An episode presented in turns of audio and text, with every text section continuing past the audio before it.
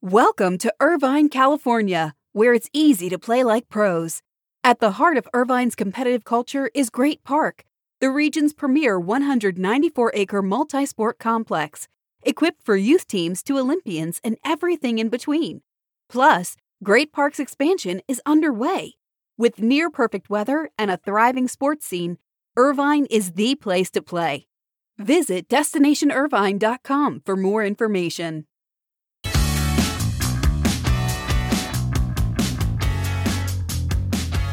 Well, I think we can all agree as a country we're going to face some different difficult and dramatic days ahead. That's the lead story for this morning's Buzzcast. It's Wednesday, it's November 4th. Good morning. I'm Abe Madkour. Let's touch on some of the sports related results to Decision 2020 that are of interest. First, in Georgia, where Atlanta Dream co owner and U.S. Senator Kelly Loeffler will advance to a January runoff against Democrat Raphael Warnock, who was strongly supported by WNBA players neither Loeffler nor Warnock was able to get the 50% threshold needed in order to win outright, so there'll be a January runoff there. Political newcomer and ex Auburn football coach Tommy Tuberville, he beat incumbent Democratic Senator Doug Jones for the U.S. Senate seat in Alabama and gambling measures passed in three states last night Maryland, Louisiana, South Dakota. We'll have more election coverage, of course, in today's Sports Business Daily. One interesting element out of Terry Lefton's SBJ Marketing newsletter yesterday a market survey by MKTG and SRI showed that around 20% of sports fans polled recently said they were watching less sports on television since the return of sports amid the pandemic.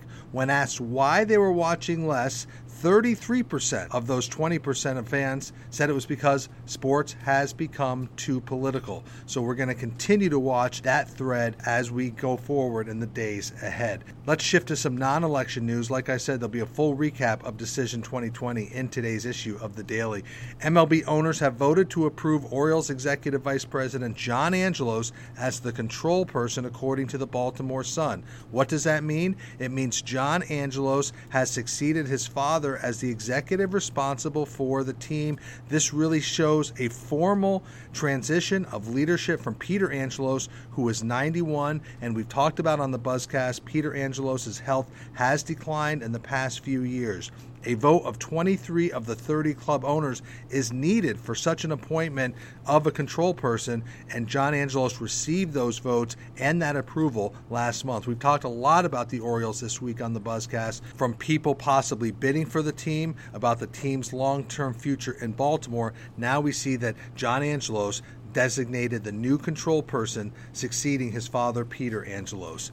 R. Michael Smith had a very interesting news item in his SBJ College newsletter last night, where he stated that the search for the next ACC commissioner is moving along much slower than anticipated because university chancellors and presidents are spending so much time on COVID related issues on their campus, they haven't been able to focus on a successor to John Swofford. Remember, Turnkey Search and Ventura Partners are working with a 20 person search committee to find candidates to replace John Swofford, who is scheduled to stay on the job through June, although that is not expected that he even will stay that long. The ACC Search Committee is seeking candidates with a wide range of experience, from college administrators to those in sports media. They started with a list of about 70. There are now fewer than 10 names in the mix, but again, the process remains slower than initially hoped. So we'll continue to keep you updated on the search for the next ACC commissioner. Shifting to the NFL, our Ben Fisher reported last night that Bridgestone is the latest NFL sponsor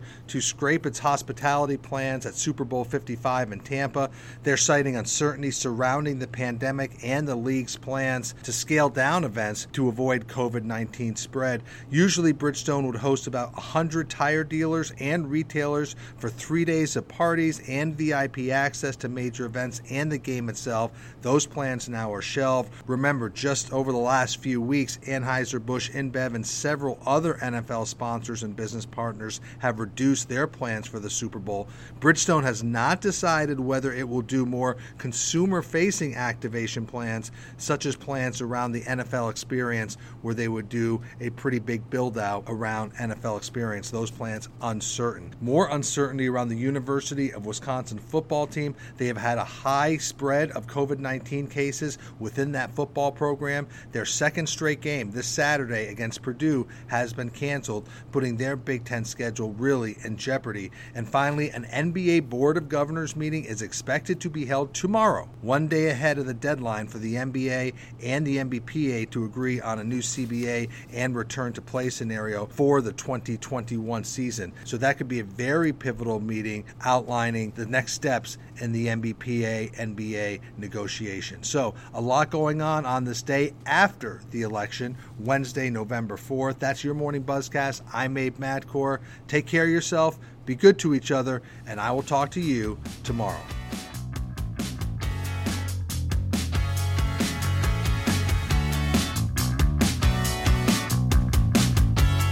Welcome to Irvine, California, where it's easy to play like pros.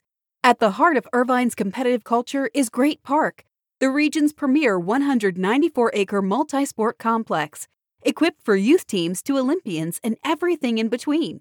Plus, Great Park's expansion is underway. With near perfect weather and a thriving sports scene, Irvine is the place to play. Visit destinationirvine.com for more information.